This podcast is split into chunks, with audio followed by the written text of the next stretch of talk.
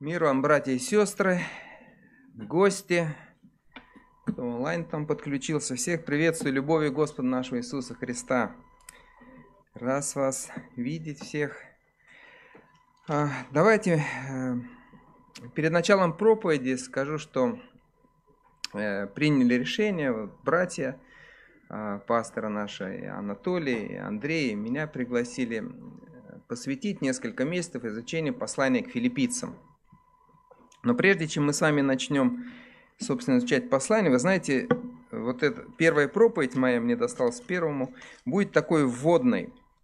И для правильного понимания проповеди мы немножко, знаете, перенесемся с вами исторически вот на 2000 лет туда, в этот далекий город Филиппа, и будем не столько с вами сегодня размышлять над э, самим посланием филиппийцев, сколько посмотрим вообще исторический контекст, который непосредственно важен – вот приведу вам такой пример. Э, кто братья-проповедники учились, тут много, наверное, вспомните такой классический пример. Э, приходит смс родился мальчик. Какая будет проповедь? Все зависит от контекста. Если это смс послала молодая мама, у нее родился первый, или как сегодня мы молились, второй колчан, да, и папа получает эту смс проповедь вы уже у Михаила Ивановича сказал, слышали, да? Это радость, это слава Господу, вот, это, наверное, будет об этом, да? А, если смс послала мама десяти мальчиков папе, и они уже несколько месяцев молились, не знали пола ребенка и говорили, Господи, ну дай нам одну девочку. И приходит смс мальчик, о чем будет проповедь в этом случае, братья и сестры? Наверное, о том будет проповедь, что надо волю Божью принимать любую. И Господь знает, что лучше мальчики или девочки, когда дать и кому дать. А если представьте третью ситуацию, когда жила семья у родителей, девушки, мамы, случился конфликт, и они выгоняют молодого мужа, несколько месяцев нет общения, поменяли телефон, прекратили всякое общение, говорят, все, мы тебя знать не хотим, больше на порог нашего дома не вступай. И вот проходит несколько месяцев, этот молодой человек ничего не знает, вдруг ему приходит от отца, от тестя, да, вот эта смс -ка, родился мальчик. О чем это говорит? Он говорит, возвращайся, давай поговорим. Давай разрешим наш этот конфликт. Понимаете, насколько важно, да, не просто вот взять слово, а насколько важно понимать, кто пишет и кому пишет. Но, наверное, про апостола Павла большая часть из нас прекрасно хорошо знает. Если сейчас спросить, расскажите про апостола Павла, вы сразу назовете ему качество. А вот интересно про церковь в филиппийцах. Что вы можете сказать? Вот так вот, на вскидку. Что это за церковь была? Где вообще этот город Филиппы? Поэтому давайте мы немножко сначала Будем читать из Деяний апостолов, 16 глава, и мы посмотрим с вами вообще историю создания церкви в Филиппах. Посмотрим исторический фон. Итак, Деяние, 16 глава. И прежде чем будем читать, а можно первый слайд? Я дам вам такую историческую краткую справку. Во-первых, время создания церкви в Филиппах это примерно 50-51 год от Рождества Христова, когда родилась эта церковь. И родилась она во время второго миссионерского путешествия апостола Павла. Вообще, второе миссионерское путешествие апостола Павла, его цель была, э, немножко вам напомню, в 15 главе описано, э, была большая проблема э, того времени в церквах. Поскольку большая часть верующих все-таки были евреи, то уклад просто жизни евреев был, они привыкли. Они привыкли есть определенную пищу, определенным образом одеваться, какие-то традиции были, обрезаться и так далее, и так далее. И когда в церковь стали приходить не евреи, они приходили, мы знаем, ну, во-первых, из греческой культуры. И встал самый большой вопрос, а нужно ли из неевреев делать евреев? Обрезать, соблюдать. И состоялся то, что известно в истории как Первый Иерусалимский собор, когда собрались апостолы, они определили, что давайте мы не будем из верующих делать евреев. Пусть они остаются теми, как они пришли, пусть только не грешат, там, удавленные не едят, с кровью, вот, и будут благословены. И Павел, Силы и еще братья, они пошли, вот это второе миссионерское путешествие, его цель была пройти по церквам вновь образованным и прийти, собственно, передать это послание. Сказать церквам, что все нормально, давайте не будем обрезаться, не, не будете становиться греки евреями, живите так, как вы живете, придерживайтесь заповедей, придерживайтесь правил, будьте в любви. И можно следующий? Вот, со состав э, вот той группы, которая пришла, Филиппы, это Павел, это Сила, в Траде присоединился Лука, мы сейчас карту посмотрим, где это было. И в Листре, если вы помните, там был такой молодой брат, горячий, у которого мама была еврейка, отец был Елен, вот, который уверовал, и Павел его взял с собой. Обрезал его для того, чтобы можно было в дома к евреям ходить и просто разговор вести, чтобы их не выгнали. Вот. 4 это то, что известно. Время написания самого послания теперь к филиппийцам это примерно через 12 лет. 62-63 год от Рождества Христова. Павел в это время э, находится в тюрьме. Там, Саш, нажмешь еще? В заключении в Риме. И пишет оттуда это письмо. Церковь Филиппов, узнав, что Павел находится в Риме в заключении, взяли брата Епофродита – собрали денежку и сказали, брат дорогой, в Рим поддерживай Павла. И Пафродит приезжает туда, там он заболел. Не коронавирусом, но чем-то тоже серьезным, потому что Павел, говорит, при смерти был. Вот. Выздоравливает и обратно потом возвращается в церковь Филиппов и... О, спасибо. спасибо. И приносит вот это письмо филиппийцам. То есть возраст церкви на момент написания послания был примерно 10-12 лет. Ну, 12 лет, может быть, да. И давайте теперь посмотрим, как... Так. Вот эта карта второго миссионерского путешествия. Ну, давайте мы прочитаем из Деяния апостолов, 16 глава. Начнем читать с 4 стиха. «Проходя же по городам, они, братья, предавали верным соблюдать определения, постановленные апостолами и пресвитерами в Иерусалиме, и церкви утверждались верою и ежедневно увеличивались числом. Пройдя через Фригию и Галатийскую страну, они не были допущены Духом Святым проповедовать Слово в. Дойдя до миссии, предпринимали идти в Вифинию, но Дух не допустил их. Миновав же миссию, сошли они в Траду. И можно сейчас э, карту нам обратно вернуть.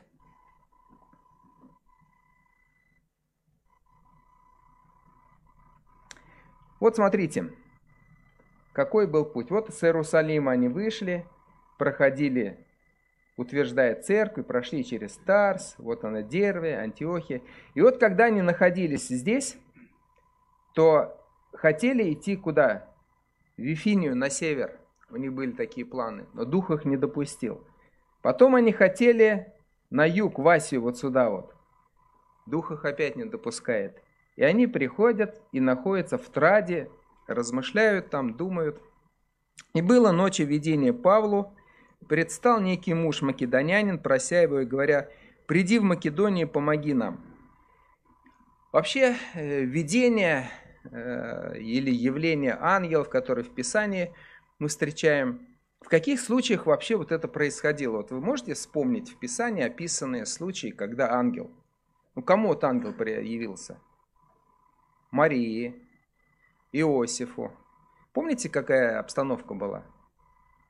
Иосифу ангел явился, то есть он должен был поверить в то, что от Духа Святого его невеста зачала. Гедеону, помните, явился ангел, разговаривал с ним, когда он там в яме прятался, говорит, вылазь отсюда, бери меч, иди сражайся. Вот. Вы знаете, э, такие вот э, действия Бога в жизни человека, вот таким вот образом, да, или видение Петру, помните, с неба три раза, да, Господь ему спускал, говорил, иди к Корнилию, он говорит, не-не-не-не, к язычникам не пойду. Вот. И обычно, знаете, Бог вот такие вот явления или, может быть, действует в жизни человека вот таким явным образом, тогда, когда ну, каких-то, может быть, наших сил не хватает, веры не хватает. Когда вот нужно вот такое вот явление или действие Божие явное, когда скажешь, Господи, вот он я, пошли меня. И здесь то же самое. Скорее всего, у братьев вот планов идти в Македонию туда. А Македония это, видите, да? Опс, прошу прощения. Македония, вот. Это, во-первых, это территория современной Греции. Это нужно было переплыть через море. И смотрите, еще важный момент. Видите вот эту вот окрашенную часть на карте? Это там, где э, расселялись евреи. То есть там, где были синагоги, там, где были диаспоры, да, целые кварталы были еврейские, где они жили, имели вес в городе. Вот здесь, в Филиппах, да, это, во-первых, был город-колония. Там большая часть жили римские граждане. Евреи там были, но у них не было даже, там, скажем так, своей синагоги. То есть было, какое-то количество, но так, чтобы они имели вес в городе. Помните, как э, Павел потом описывает в другие города, когда они приходили там, к иудеям он шел, они там собирали, они даже влияние на э, городских руководителей имели. То здесь этого не было. И скорее всего, находясь в страде, они размышляли, думали, куда нам дальше идти. И поэтому Господь вот дает такое явление, идите в Македонию. После всего видения тотчас мы положили отправиться в Македонию, заключая, что призывал на Господь благовествовать там. Итак, отправившись из Страды, мы прямо прибыли в Самофракию, а на другой день в Неаполь. Оттуда же Филиппы. Это первый город в той части Македонии, колония. В этом городе мы пробыли несколько дней. День же субботний мы вышли за город к реке, где по обыкновению был молитвенный дом – и сев разговаривали с собравшимися там женщинами. Это уже вот в городе Филипп происходит. Но вообще в оригинале, я вот смотрел перевод епископа Кассиана, и есть такое толкование, что на самом деле э, это не молитвенный дом был где-то на, у реки, да, а это было место. То есть вот то слово греческое, которое переведено, его можно как перевести дом для молитвы, а можно как место собрания для молитвы. И, скорее всего, толкователи сходятся к тому, что это не было э, домом, потому что это был дом, то это назывался бы синагогой. Вот. А это было место, где собиралось. И по обыкновению, когда у евреев не было синагоги, они собирались обычно у реки. Ну, наверное, собрались, чтобы попить можно было, когда собрание попрохладнее, да, там вышли за город и собирались. Давайте читаем дальше, с 14 стиха. И одна женщина из города Феатир именем Лидия, торговавшая багряницей, чтущая Бога, слушала. И Господь отверз сердце внимать тому, что говорил Павел. Когда же крестилась она и домашняя ее, то просила нас, говоря, «Если вы признали меня верную Господу, то войдите в дом мой и живите», и убедила нас. И это как бы, смотрите, вот такая вот первая часть описания возникновения церкви. Пришли братья Филиппы пришли в субботу, начали искать, где собирается, где изучает Писание, нашли, уверовали. Не обязательно это в один день все происходило. Да, и остановится. Следующая часть, которая начинается, относится уже, скажем так, к завершению вот этого пребывания в Филиппах, начинается 16 стиха. «Случилось, что когда мы шли в молитвенный дом, встретилась нам одна служанка, одержимая духом прорицательным, которая через прорицание доставляла большой доход господам своим. В оригинале, вот там, где написано «духом прорицательным», там даже, знаете, описывается, я читал толкование братьев, они говорят, буквально одержимые духом змея. Вот не просто прорицательным, а духом дьявольским, да, то есть с отрицательным, чтобы тут не было каких-то э, сомнений, что это пророчица была от Бога. Идя за Павлом и за нами, она кричала, говоря, «Си человеки, рабы Бога Всевышнего, которые возвещают нам путь спасения». И это она делала много дней. Павел, вознегодовав, обратился и сказал Духу, «Именем Иисуса Христа повелевая тебе выйти из нее». И Дух вышел в тот же час. Тогда господа ее, видя, что исчезла надежда дохода их, схватили Павла и Силу и повлекли на площадь к начальникам. И приведя их к воеводам, сказали, «Сии люди, будучи иудеями, возмущают наш город и проповедуют обычаи, которых нам, римлянам, не следует ни принимать, ни исполнять». Народ также восстал на них, и воеводы, сорвав с них одежды, велели бить их палками. И дав им много ударов, вергли в темницу, приказав темничному стражу крепко стеречь их. Получив такое приказание, он вергнул их во внутреннюю темницу, и ноги их забил в колоду. Около полуночи Павел и Сила, молясь, воспевали Бога. Усники же слушали их. Вдруг сделалось великое землетрясение так, что поколебалось основание темницы, тотчас отворились все двери, и у всех узы ослабели. Темничный же страж, пробудившись и увидев, что двери темницы отворены, извлек меч и хотел умертвить себя, думая, что узники убежали. Но Павел возгласил громким голосом, говоря, «Не делай себе никакого зла, ибо все мы здесь». Он потребовал огня, вбежал в темницу и в трепете припал к Павлу и Силе, и, выведя их вон, сказал, «Государи мои, что мне делать, чтобы спастись?» Они же сказали, «Веруй в Господа Иисуса Христа и спасешься ты и весь дом твой». И проповедали Слово Господне ему и всем бывшим в доме его. И взяв, их, и взяв их в тот час ночи, он омыл раны их, и немедленно крестился сам и все домашние его. И, приведя их в дом свой, предложил трапезу и возрадовался со всем домом своим, что уверовал в Бога. Когда же настал день, воеводы послали городских служителей сказать «Отпустите их людей». Темничный страж объявил о сем Павлу, воеводы прислали отпустить вас. Итак, выйдите теперь и идите с миром. Но Павел сказал к ним, нас, римских граждан, без суда всенародно били и бросили в темницу, а теперь тайно выпускают? Нет, пусть придут и сами выведут нас. Городские служители пересказали эти слова воеводам, и те испугались, услышав, что это римские граждане. И придя, извинились перед ними, и выведя, просили удалиться из города. Они же, выйдя из темницы, пришли к Лидии и, увидев братьев, поучали их и отправились. И вы знаете, здесь вот в этом отрывке можно увидеть пять характеристик Церкви Христовой. Пять характеристик у тех братьев и сестер, которые уверовали, которые приняли. Мы с вами сейчас будем над ними размышлять. Итак, первое – это нищета духа. Смотрите, Деяние, 16 глава, 13 стих. «А в день субботний вышли мы за ворота к реке, где, как мы думали, было место для молитвы, и, сев, разговаривали с собравшимися женщинами». Вы знаете, в городе Филиппах, римском городе, как во всех городах Римской империи в то время, там была своя религия. Интересно, смотрите, когда мы читали, воеводы упомянули, когда обвиняли Павла и Силу, говорит, у нас есть свои обычаи, у нас есть свои законы, и мы не должны жить вот по тем законам, которые они пришли нам проповедуют. То время в Римской империи э, система религиозная была такая, что поклонялись пантеону богов – то есть это было такое собрание, знаете, ну вот как вот представление было, каждый бог отвечает за какую-то свою область. Вот этому богу нужно за это молиться. Если ты собрался э, колхой этот, э, крестьянин, значит, вот этому богу, это твой бог плодородия. Если ты на войну собрался, там, Марс у тебя есть, или Зевс греческий. И даже это не то, что римские боги были, они даже из других народов, как бы вот эти вот божества набирали. Вот, я помню, мы на Кипре ходили, там э, рядом с портом открылся музей под открытым небом.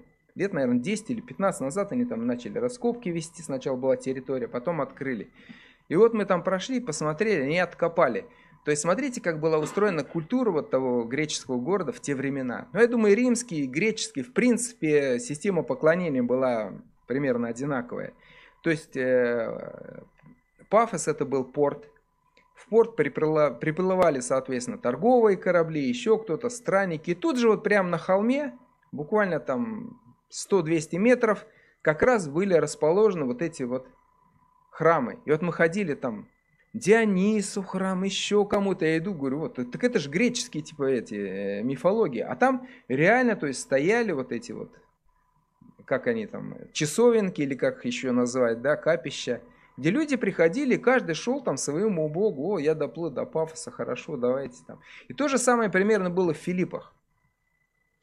И вот скажите мне, Лидия, которая бизнес-женщина, да, у которой свой бизнес, торговала товарами, все.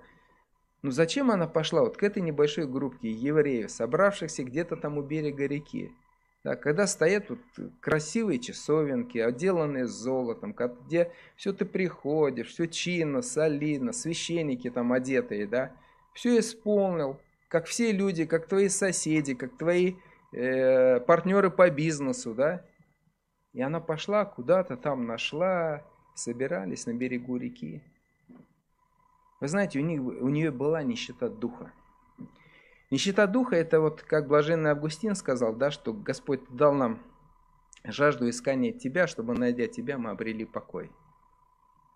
И жажда духа, я думаю, многие из вас, может быть, даже все вы через это проходили. Вот когда ты, я в свое время начинал ходить ну, в традиционную церковь, и вы знаете, меня не устраивало. Вот не устраивало то, что я должен прийти, пришел я в воскресенье, да, там свечку поставил, отстоял, я ничего не понимаю, да, и я не чувствую вот, вот связи с Богом, да, если я читаю Евангелие, если я вижу, что Бог живой, что Он действовал, что Он чудеса творил, да, и вот я прихожу и сталкиваюсь, и я жду, да, а я не чувствую.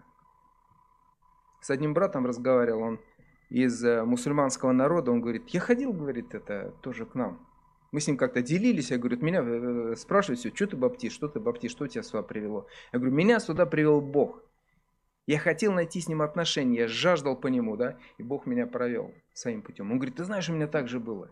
Я, говорит, ходил, я корал, чит, э, читал Коран, да, я ходил, говорит, все, совершал эти обряды, но мне, говорит, не хватало. Я, говорит, я когда пришел, благую я почувствовал, говорит, дух здесь, да, Бог здесь, он меня зовет, говорит, я успокоился. И это действительно, я вот беседую, когда люди приходят, мне как-то э, на улице встретился с одним, разговорились, он говорит, да ты знаешь, это, я мусульманин, да, да, мы знаем, Иисус это пророк и все. Вот. Я говорю, вы знаете, если только вы действительно реально хотите найти Бога, если вот у вас есть вот эта вот нищета да, духа, вы не чувствуете удовлетворенность вот этой жизни всем, да, вы, где бы вы ни родились, в какой бы семье, традиционной, где-то вы родились, скажем, христианской, в, мусульма, в мусульманской семье, в буддийской, кришнаит вы или еще кто-то, если у вас есть жажда, вот это желание выстроить с Богом отношения, вы все равно придете к Иисусу Христу. Все равно придете, Бог вас приведет. Так же, как Он привел Лидию, написано «чтущая Бога». Она искала, ее не удовлетворяла вот эта система поклонения, которая была. Большую часть жителей города удовлетворяла. Они говорят, у нас законы, у нас все нормально, да эти пришли, что нам новое рассказать. А ее не удовлетворяло. И вот это привело ее к настоящей, к живой вере. И вот посмотрите, интересно, да, вот в чем проявляется эта нищета духа. Они встретились, Лидия, да, с Павлом. Сразу отверз, слушала, да, и тут же закончилась, крестилась. Темничный страж, мы дальше прочитали историю. Государи мои, что мне делать, чтобы спастись?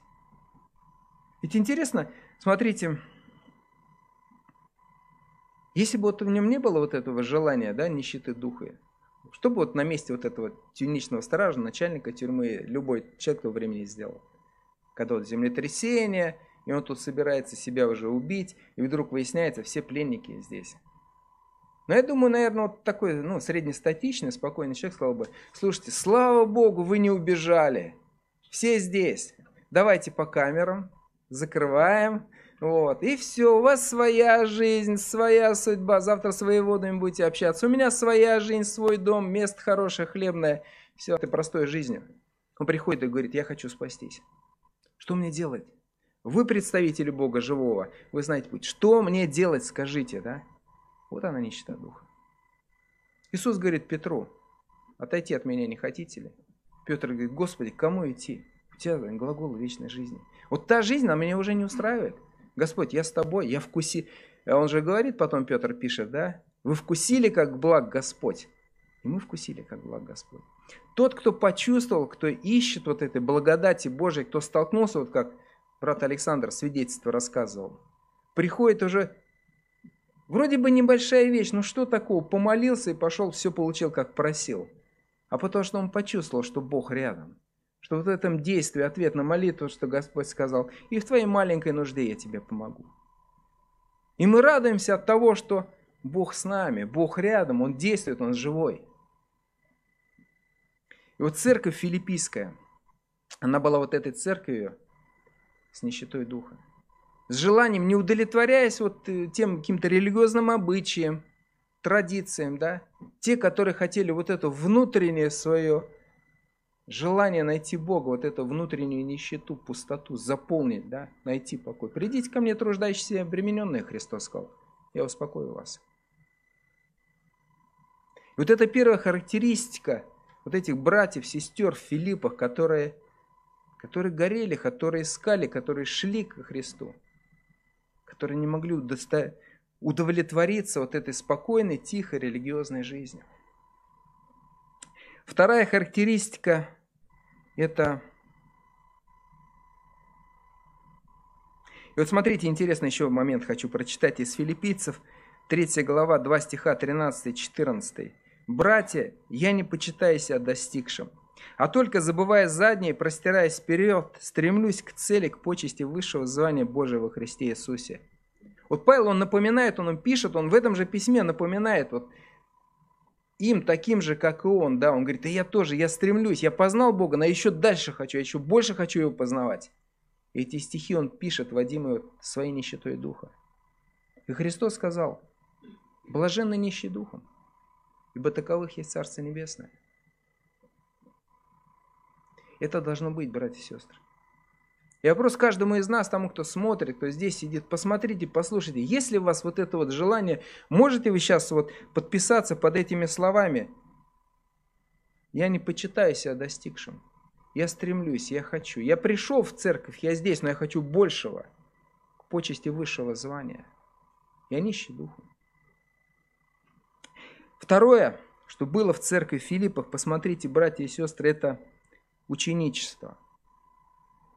Ученичество – это когда делающий первые шаги в вере, начинающий познавать Бога, начинает учиться от тех, кто уже прошел какой-то путь, имеет опыт. И здесь это было. В церкви Филиппах они сразу приняли Павла и его спутников как учителей, как апостолов, стали слушать. И вот на протяжении 12 лет истории церкви они никогда не усомнились в Павле. Смотрите, 13 стих еще раз прочитаем из 16 главы Деяний. «А в день субботний вышли мы за ворота к реке, где, как мы думали, было место для молитвы, и сев разговаривали с собравшимися женщинами». Э, э, почему тут выделено слово «сев», как вы думаете? Ну, просто написал бы Лука. Вышли мы и разговаривали с женщинами. Евангелие от Матфея, 5 глава, 1 два стиха. «Увидев же народ, он, Иисус, поднялся на гору, и когда сел, подошли к нему ученики его, и, отверши уста свои, он учил их». И в пятой главе Евангелия от Луки, Лука также подмечает там, говорит, «Войдя же в одну из лодок, которая принадлежала Симону, он, Иисус, попросил его отойти немного от берега, и, сев, учил из лодки народ». Знаете, почему вот в Евангелиях и Писании вот это слово «сел» выделяется? Дело в том, что вот в еврейской традиции учить э, мог только раввин, человек, облаченный определенной властью. Да? И учил он, сидя. Такая традиция была. То есть, если раввин учил, он садился обязательно. Это э, свидетельство о его вот статусе как бы раввина, да? Это как вот если сейчас параллели провести с нашей церковью, у нас как принято проповедовать? Стоя за кафедрой. Может сюда кто-нибудь взять, вот, ну просто так, э, любой человек выйти и сказать, давайте я сейчас вас буду учить, да? Скажет, брат, извини, есть определенный порядок в церкви. Ты сначала получи одобрение братьев, пресвитер, потом встанешь, и мы тебя как учителя воспримем. И то же самое было в то время. И вот то, что, смотрите, Павел, он пришел, он сразу себя позиционирует. Да? И они приняли его как учителя. И они слушали его. И приняли те слова. И Павел пишет потом дальше в послании к филиппийцам во второй главе, в 12 стихе. Смотрите. «Итак, возлюбленные мои, как вы всегда были послушны, не только в присутствии моем, но гораздо более ныне во время отсутствия моего. Филиппийцы, смотрите, они никогда не сомневались в статусе Павла. Вот как в других церквах мы читаем. Он им доказывает, что э, были такие, что говорили, он не апостол, он никто, он э, там Христа не видел, да? И вот церкви сомневались. Приходят учителя, говорят, он вас неправильно учил, вам обрезываться нужно. Вот в филиппийской церкви вот этого вопроса вообще не было. И Павел пишет, он говорит, и когда я был у вас, вы меня восприняли как учителя и слушались. И когда меня не было, вы все равно ко мне относились как к наставнику, как к раввину, как к учителю, который вел, который учил вас. И вы знаете, вот эта вот позиция филиппийцев как учеников и желание учиться, да, они дали свои плоды. Послание к филиппийцам начинается, Павел пишет, святым, с епископами и диаконами. Посмотрите, за 12 лет церковь уже росла. Уже росла. То, что в ней были уже посвященные служители, да, уже выстроена какая-то иерархия, это говорило о том, что церковь укреплялась, церковь росла. И одно из таких вот как бы результатов вот этого э, отношения филиппийцев было то, что они правильно восприняли Павла, и они учились. Можно быть, знаете, можно быть я вот встречался, к сожалению, так вот даже с близкими мне людьми, у которых была вот нищета духа. Вот они искали, хотели найти Бога, да? Но они не воспринимали над собой наставников. Даже в нашу церковь приглашал, говорил одному другу, слушай, говорю, приходи. Он говорит, не-не-не, там я сам по себе буду читать. И вот год за годом, и 10 лет, и 15, человек как был, вот в том положении, да, не разродившимся, не родившимся, не пришедшим ко Христу, вот он так и остался. Третья черта – странноприимство. Это библейским языком, если говоря современным языком, это гостеприимство. Это когда двери наших домов открываются для Евангелия, открываются для церкви, открываются для странников. 15 глава 16 а, глава, 15 стих. «Когда же крестилась она, Лидия и домашняя ее, то просила нас, говоря, «Если вы признали меня верную Господу, то войдите в дом мой и живите у меня». И убедила нас. Вот это слово «убедила нас», оно используется там же, как помните, два ученика, они когда в Емаус шли, и Христос был с ними, и разговаривал с ними, и потом сделал вид, что хочет идти дальше, и они убедили его как бы войти. Да, еще один перевод есть такой, буквально силой заставила. Я, знаете, представляю такую историю. Павел, Сила, они уже привыкли, что они приходят в город, их никто не принимает, они должны палатки, он там шил, денежки зарабатывать где-то. И вдруг они сталкиваются, приходит сестра, да, говорит, так, братья, где живете? Да вон там в гостинице на это, на колец, там, за небольшие деньги договорились. Так, все, ко мне. Не-не-не, ну, ну как, да неудобно, у нас много, а как ты будешь содержать? Да, она же и кормить надо, все. А она потом говорила, смотрите, если вы признали меня верную, раньше так убеждали, а сейчас бы она сказала, вы братья или не братья? В церкви вообще или не в церкви? Я кто вам, сестра или не сестра? Вы сейчас будете там по гостиницам ходить. Ко мне быстро в дом. Мне сказали, Павел, Павел сказал, слушайте, ну надо идти уже, раз проповедовали, что мы церковь, что братья и сестры, давайте переберемся, да? И вы знаете, вот это гостеприимство, это не только вот христианская добродетель. Научиться Лидию, как и темничный страж, который взял их в тот час ночи, омыл раны и немедленно крестился сам и все домашние его, и, приведя их в дом свой, предложил трапезу и возрадовался со всем домом своим, что веровал в Бога. Это просто, знаете, такая вот культурная черта. Они не успели научиться еще, Павел не успел их странноприимству, гостеприимству научить. Это просто, вот знаете, э, ну, так вот народ живет. Я, кстати, смотрел, когда фильм, брат э, Виталий Кудухов присылал, «Гость» называется. Если кто-то не смотрели, о том, что такое гость вот на Кавказе, да, в э, странах я тоже разговаривал с братьями, которые с юга, они говорят, гость это святое. Если человек пришел, ты не можешь его там выгнать, как бы и все, он приходит, он будет сидеть, и ты ему никогда не скажешь, слушай, давай, брат, уже время, уходи, да. И это, понимаете, это культура народа такая. Но это на самом деле и христианская добродетель, то, э, к чему Писание призывает. Будьте странноприимы, принимайте странников. И на самом деле, если мы посмотрим историю вообще нашей страны, конец 19 века, благодаря гостеприимству или странноприимству, когда двери домов раскрылись, когда в Санкт-Петербурге, когда лорд Редсток благовествовал Евангелие, то мы читаем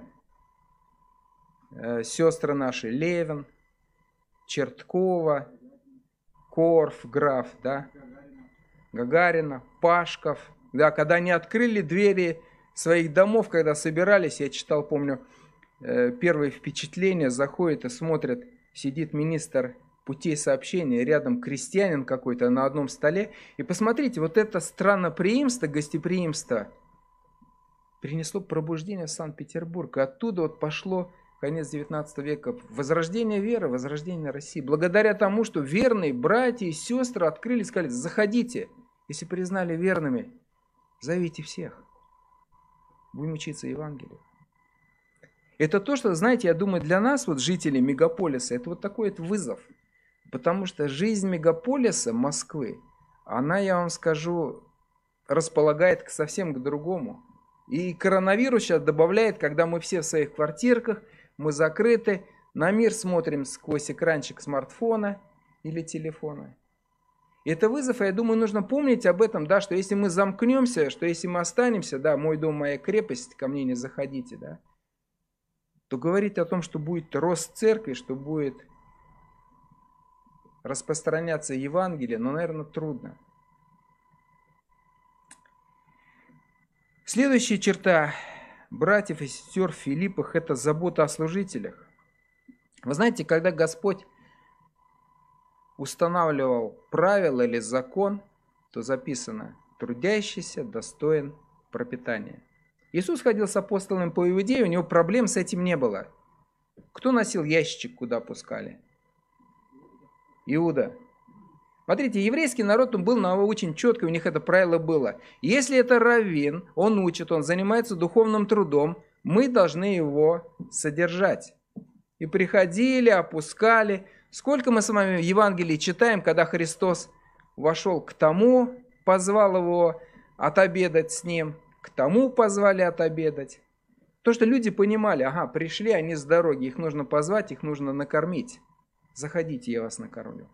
И фарисеи то же самое. И Христос, отправляя учеников по Иудее, благовествует, говорит, не берите с собой ничего. Ни сумы, ни двух одежд. Трудящийся достоин пропитания. Еврейский народ был научен. И понимали люди, человек занимается духовным трудом, он должен заниматься духовным трудом, учить. А я ему помогу то, что я имею. Наставляемый, делись всяким добром с наставляющим. Но из всех церквей того времени, когда уже Христос отправляет к язычникам, Он говорит, а теперь времена поменялись. И теперь заботьтесь о тебе сами. И не встретят вас там. И Павел пишет, чтобы не было притыкания Евангелию. Я имел власть свою брать. Есть такое правило духовное, прекрасное построение. Но я не делал, чтобы вас не соблазнить. Потому что представление, да, мы зажали вот то, что имеем в кулачке, да, это мое, я никому не отдам. А можно бесплатно? Какой у нас первый вопрос, да? Вот я как сисадмин получаю, да, брат, мне нужна такая программа на компьютер. Я говорю, хорошо, есть такая. А есть бесплатные? Вот. Бесплатные есть, но они плохого качества. Если вы хотите хорошее, тогда за это надо платить. Очень простой принцип. За все платит серебро. Нету другого в обществе. Помните даже фильм «Берегись автомобиля», где немножко так в лирическом тоне главный герой отзывается, он говорит, вот если народные театры, да, вот если бы человек на, у станка стоял, а вечером бы он играл в театре, как бы это было классно, да? Естественно, смеялись и улыбались, да? Но то же самое с духовным трудом. И филиппийцы, это церковь, где вот Павел столкнулся с библейским отношением. Впервые он вдруг почувствовал, он пришел, да, они деньги собрали. Они его в дома совели, они накормили, они позаботились. Они спросили, братья, а где вы живете-то? Да там. Нет, так не пойдет. Если вы занимаетесь духовным трудом, занимайтесь, мы позаботимся. И в 4 главе, в 10 стихе Павел пишет, «Я весьма возрадовался в Господе, что вы уже вновь начали заботиться о мне. Вы и прежде заботились. Вы знаете, филиппийцы, что в начале благовествования, когда я вышел из Македонии, ни одна церковь не оказала мне участия подаянием и принятием, кроме вас одних. Вы и Фессалонику, и раз, и два присылали мне нужду. Вот она церковь. Библейская, научная, крепкая. Церковь, которая не, не зажала руку, не держит. Я слушал сегодня свидетельство я так возрадовался про Луганск. Когда узнали нужду, да? Братья сели. У меня сразу в параллели проходит филиппийская церковь. Они слышат, Павел там в тюрьме, в Риме. Они берут Епафродита, собирают, говорят, Епафродит, делаем сбор Павлу. Собрали, отправили. Иди отнеси ему. И он приходит туда, заболевает там, в болезнях, в страданиях, да? И Павел, он сидит в тюрьме и приходит, брат дорогой. И он знает, что они 12 лет, все 12 лет они о нем заботились. Усматривали, посылали, поддерживали. Вы знаете, великое благословение самой церкви филиппийской. Ведь то, что вот они были вот такой церковью, да, практически, вот мы Писание дальше будем изучать, заметьте, к филиппийцам Павел не пишет никаких претензий. Церковь, которая, скажем так, идеальная была. Он не пишет, что в этом разногласия, как к Коринфянам и прочее, прочее, прочее. Почему?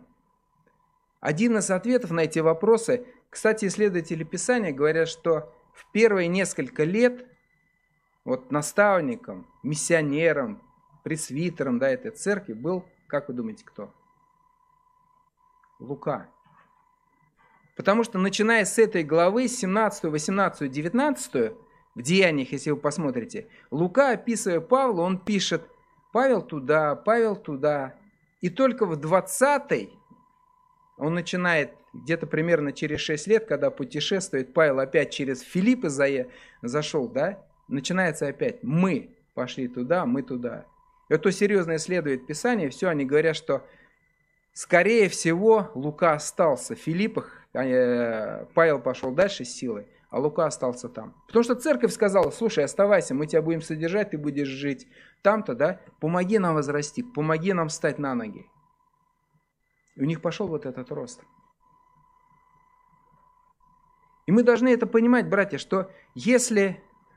Вот великое благословение, вы знаете, я вам скажу, поделюсь немножко про нашу церковь, вспоминая историю. Где-то, наверное, лет 13, может быть, 14 назад, братья, мы собирались по утрам и молились, мы говорили, Господи, пошли нам, кто будет заниматься нашей молодежью.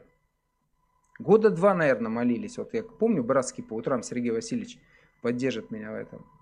Потому что была нужда. Мы видели, что наши дети, вырастая, оканчивая воскресную школу, они уходят. Да и не только наши дети, молодежи некому было заниматься.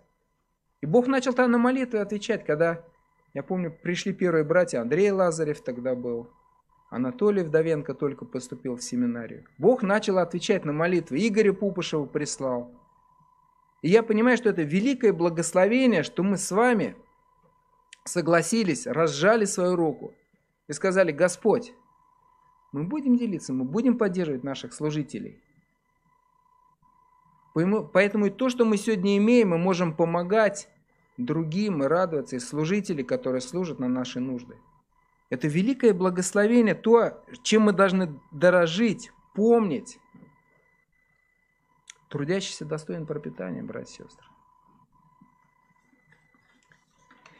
И последнее, о чем я хотел сегодня поговорить, это направленность на миссионерство церкви Филиппах. Посмотрите, церковь Филиппах это не была церковь, которая замыкалась только на себе. Со временем отстроили, вот денежки есть, Лидия выделила своего бизнеса, построили на берегу реки молитвенный дом, теперь собираемся, нам хорошо, замечательно, вот, и будем мы тут все жить, как это, Петр говорил, кущи построим, и тут все будем жить, нам всем хорошо, да.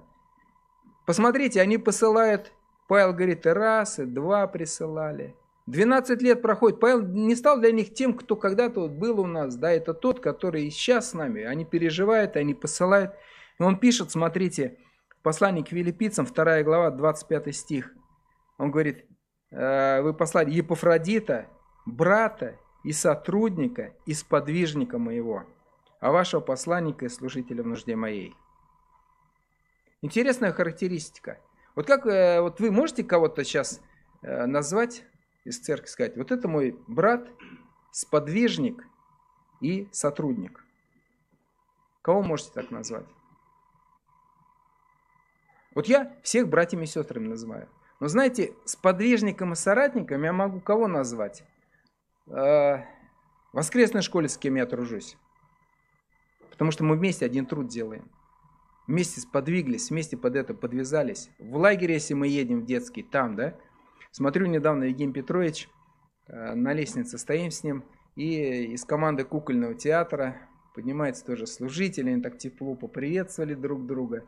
Я думаю, ну правильно, Петрович со всеми добродушный, да? Но со своей командой особо. Почему? Потому что они вместе трудятся, они вместе ездят, они Евангелие несут, он знает их. И Павел говорит так, почему о Епофродите?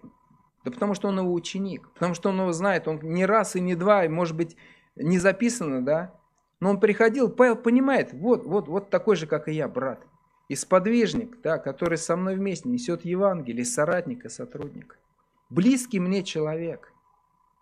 И в этом мы видим, смотрите, церковь, ведь миссия это не то, что даже вот миссионер куда-то на север или там в Луганск уехал, вот там он живет и служит.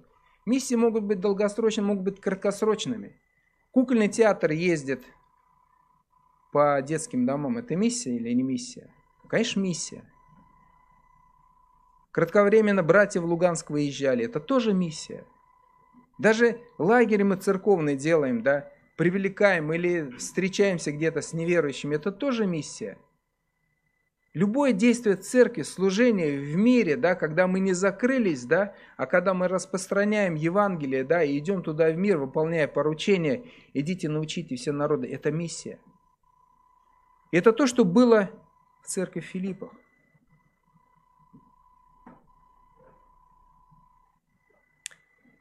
И вот эти вот качества, о которых мы сейчас с вами поговорили, я надеюсь, что приступая к изучению послания к филиппийцам, мы немножко уже ближе с вами представляем вот эту церковь с нищетой духа, церковь, которая настроена на ученичество. Научите меня, старшие братья, сестры, да, поделитесь вашим опытом. Забывая заднее, простираясь вперед. Церковь, которая открыла двери своих домов и сказала, приходите ко мне – и уверовал, написано, весь дом. И крестился весь дом. Какое благословение для лидеров домашних групп, которые в нашей церкви двери открыли. И которые сейчас группа начинается. Это тоже вот, вы знаете, я так вижу, вот параллели провожу и думаю, как в нашей церкви, как в благой вести. Это забота о служителях. Когда церковь берет на себя, говорит, брат или сестра, занимайся тем, к чему у тебя есть дар. Делай свой труд качественно, во славу Божию. А мы позаботимся о том, чтобы у тебя было что покушать, во что одеться. И направленность церкви на неверующих людей. Миссионерство – это миссия, церковь, которая не замкнулась в себе, не стала таким закрытым обществом, сектой такой, да, церковь, которая общается с людьми, которая несет Евангелие, которая приглашает этих людей и говорит, Приходите. Да благословит нас Господь быть такой вот церковью. Мы, знаете, иногда говорим, я где-то видел, написан был такой лозунг перед какой-то нашей конференцией баптистской, что мы не ломаем традиции, да, мы их восстанавливаем. Вот. И это очень хорошо, что вот находя вот эти вот черты первоапостольской церкви, мы можем увидеть эти черты и в нашей церкви. И дай Бог нас хранить, развивать, стоять в вере и стоять вот в такой настоящей христианской жизни. Аминь. Помолимся.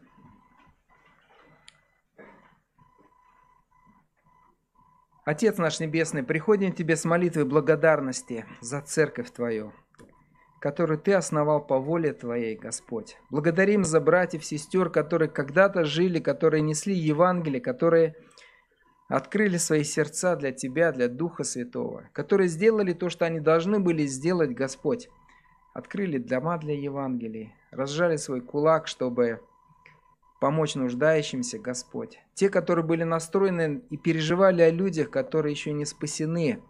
Благослови нас, Господи, как и филиппийцев когда-то, быть вот такой церковью, живой, горящей любовью, Господь, друг к другу, к миру, к Тебе, Господи. Быть церковью действительно нацеленной на миссию, нищими духом, Господь.